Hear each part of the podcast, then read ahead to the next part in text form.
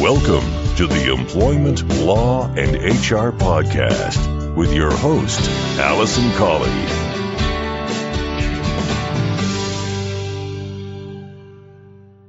Hello, and welcome to this episode 177 of the Employment Law and HR podcast.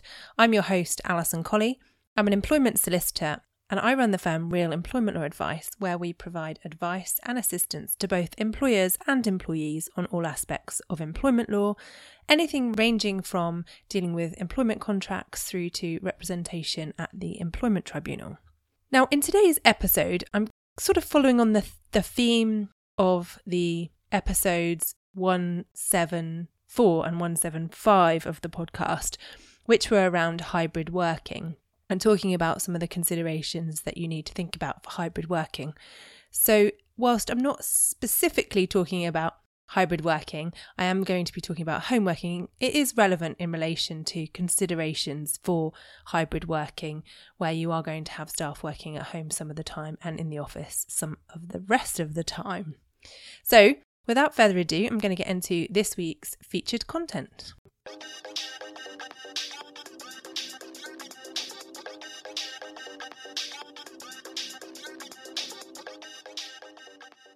As I was saying, I'm going to be talking about home working. And really, what I wanted to do in this episode is to bring you some practical tips on how to manage home workers. If you're considering either keeping home working in the long term or, like I say, going over to a hybrid working model, there are some things that you need to consider outside of the sort of legal considerations, much of which I covered in episode one seven five of the podcast, which I'll put a link in the show notes so you can go back and listen to that if you need to. But in essence, this is about the practical steps. And what I'm doing in this episode is taking from my own experience. So when I set up the business Real Employment Advice, initially I was working on my own and I was working from home. And I set the business up in such a way that you could literally work from anywhere. So everything is in the cloud and nothing is tied to a particular location, so as to avoid that need to work in an office or only to be able to work from my home office. When I first started the business, I did a lot of moving around, going to see people in various locations for meetings and that sort of thing. So it made sense for me to be able to access information from anywhere I wanted to work, basically. And so, what it meant was when I took on my first uh, solicitor employee, um, which is Miranda, who's worked with me now since 2016. And it meant that Miranda was able to start working from home. And the arrangement was that we set it up so that she worked from home. And that's the way it's always been. And because, as I say, I'd set things up quite readily in the cloud and quite easy to use, it meant the transition for having someone else working with me was much smoother. But there are a few things I've learned from having colleagues who work from home, and now there are three solicitors in total who work with me who all work from home. There's Miranda, who's based in Salisbury, there's Harvinder, who's based in Eastleigh, and then there's Kaylee, who's based in Durham. So, the first thing that I considered when I took on somebody working from home was how am I going to deal with their induction? And for me, it was really important that the induction took place face to face. So much of what we discussed and did in the induction could, of course, be dealt with by Teams or Zoom or some other formats. Um, but actually, for me, going to see someone in their home working environment to undertake their induction and have that induction face to face was really important. So if you do have somebody who is starting with you anew, who's working from home, or who is moving to working from home, then I strongly recommend that you have a meeting in their home so that you can see their setup. And that's one of the conditions of people working from home is to say that you must allow us to attend your home for the purpose of reviewing equipment or servicing equipment or undertaking a health and safety risk assessment. So I wanted to make sure that they had a suitable working environment where they could work safely for them, but also where things could be kept confidential. So going and having that face to face induction and reviewing their working space is really important if you're going to have home workers. Now, I know when COVID hit and everybody was sent home to work, it was very rushed and these kinds of things couldn't happen. And so we were kind of working on emergency measures for many, many months, and those have only really stopped recently.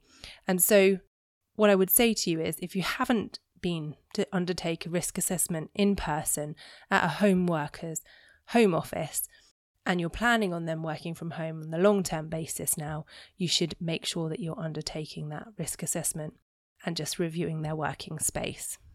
Now, it may not always be possible, depending on where they're located, to physically go and see them. I get that. I'm talking about situations where you can send someone along. It's worth making that investment.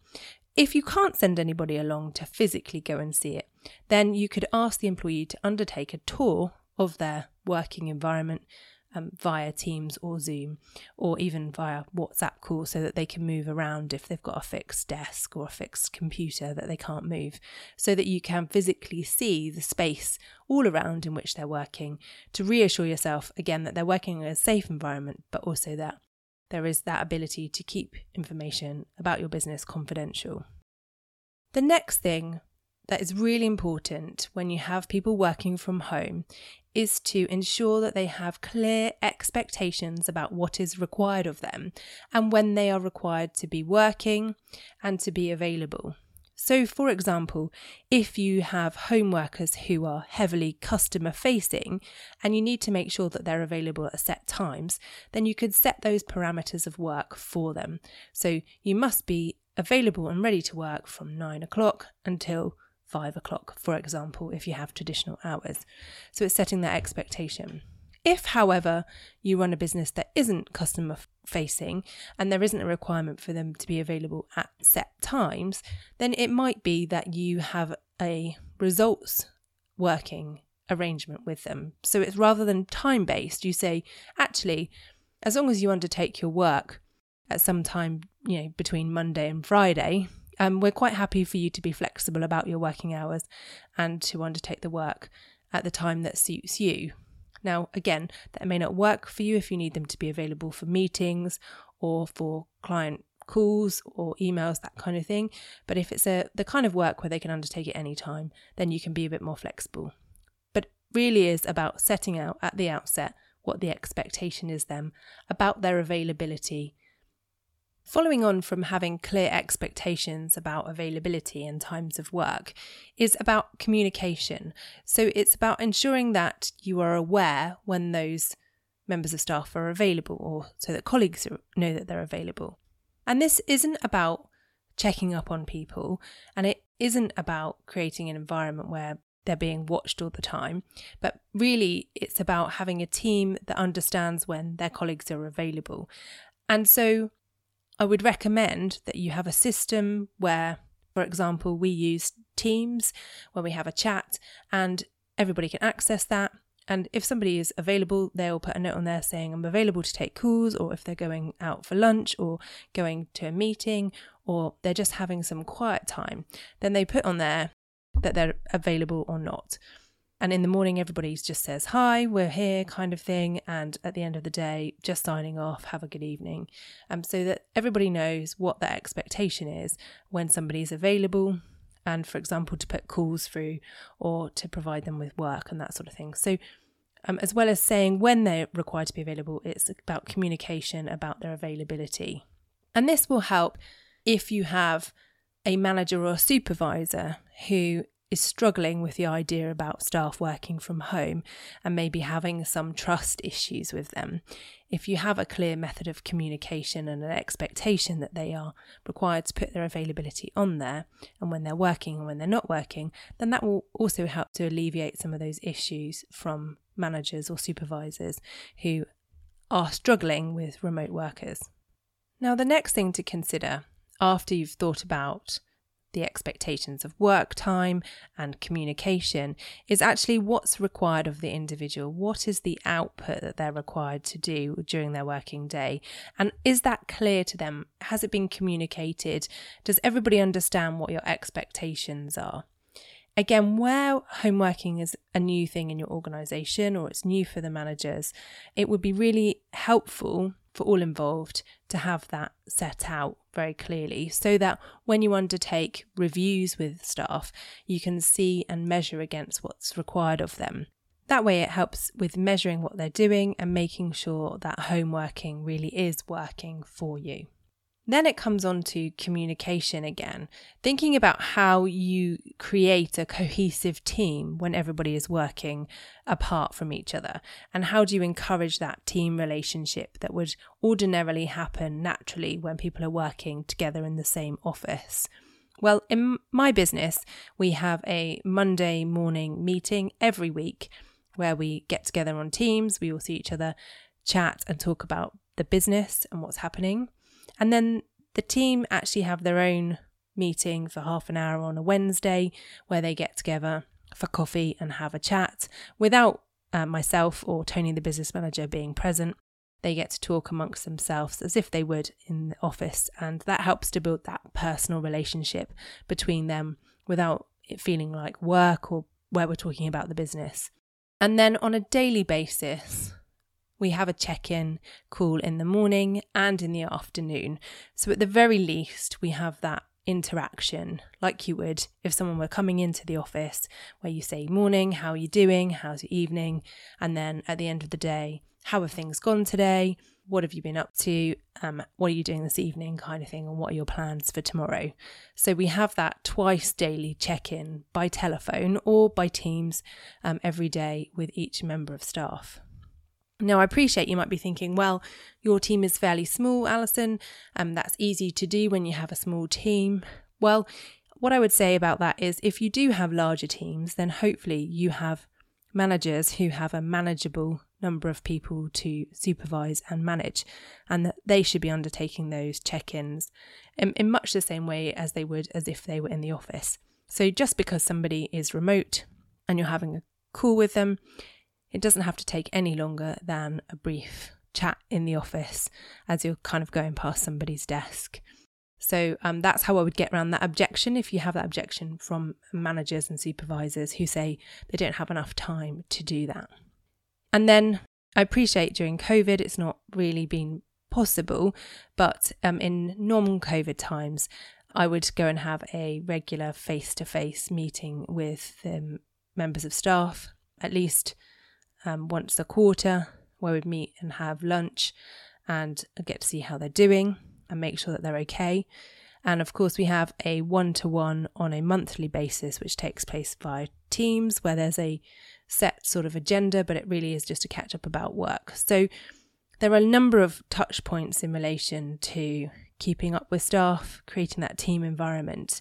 And again, it's just about communication and making sure that you are regularly in touch and that everybody has that opportunity to chat, um, not only to you as the manager, but also to each other. Now, of course, if you're going for the hybrid working model, by its very nature, having people in the office for part of the time will mean that you can, of course, create those relationships in much the same way and you can manage staff and have those regular catch ups with them. So, what I've been talking about here are those people who are working from home full time. It's really important to be purposeful about your communication and making sure that you still create that team environment amongst the home workers. Finally, in relation to things like equipment and desks and chairs and telephones, all of that sort of thing, it's important to set out at the outset of the relationship or the outset of the home working relationship who's going to be responsible for what. Again, during the sort of emergency COVID times, people have been able to just muddle through and get on with what they can. But if it's going to be a long term relationship, then you need to think about what kind of you know PC they're working on, what chair they have, what desks they have. And the way in which we work in my firm is all of the computer equipment and telephones and stationery and that kind of thing is supplied by us, um, but the individuals are required to provide their own furnishings for their office. And that includes things like desks and chairs, but they have to be appropriate for being able to work in them long term. And the reason I set it up like that is because um, one of the logistics of getting furnishings for every individual and also because it's very personal. Some people might like some piece of furniture that goes with their room or they might have decorated in a particular way. And so rather than having several different types of desks and chairs, then it's down to the individual to arrange that. Now, of course, you might have a different arrangement in your organization, or you might be thinking, actually, we've got a whole office full of desks and chairs that we don't need because everybody's working from home and therefore staff can be provided with those. The other thing that we do is have a list of suppliers um, who can help out when things go wrong remotely. So, for example, in relation to our IT and telephones and software that we use, there are helplines and people available to help from wherever they may be in the country.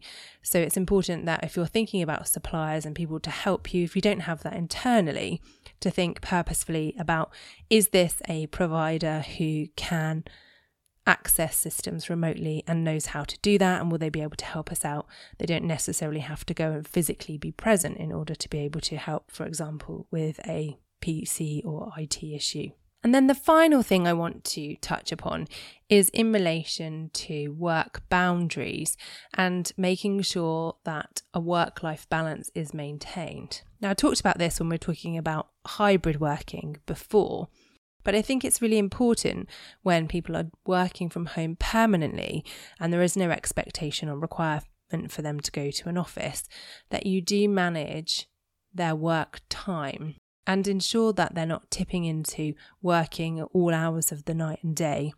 Now, I said earlier, you might have set up the relationship so that they can work when it's convenient for them. If they're doing the work and you don't need to fulfill client needs, then it might be that they work better from 5 to 11 at night every day. But what you don't want to see is staff working way over and above their contracted hours and at different times of the day.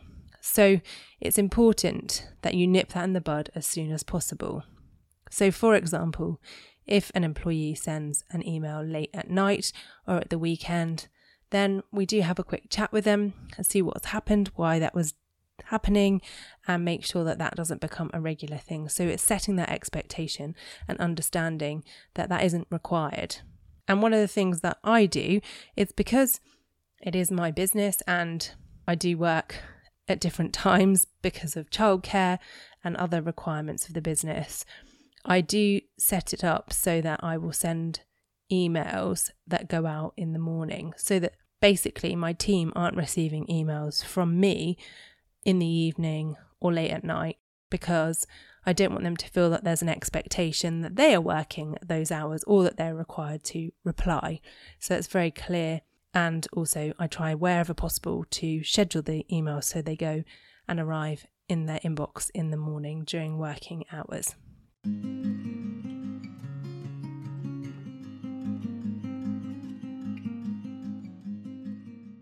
So, those are just a few of my practical tips on making home working work in practice.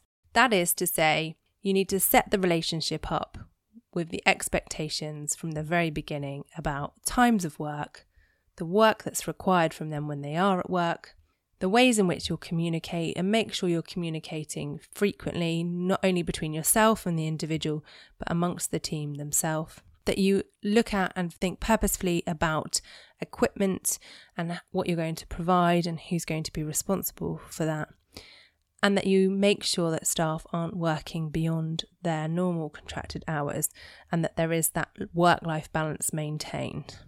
As I always say, the best managers really know and understand their team, and that's the same whether you work in the same office as somebody or you work 500 miles apart. You need to really know your your staff and understand them, and the only way you can do that is by regular communication that's meaningful and that you are consistent in the way in which you communicate and manage them.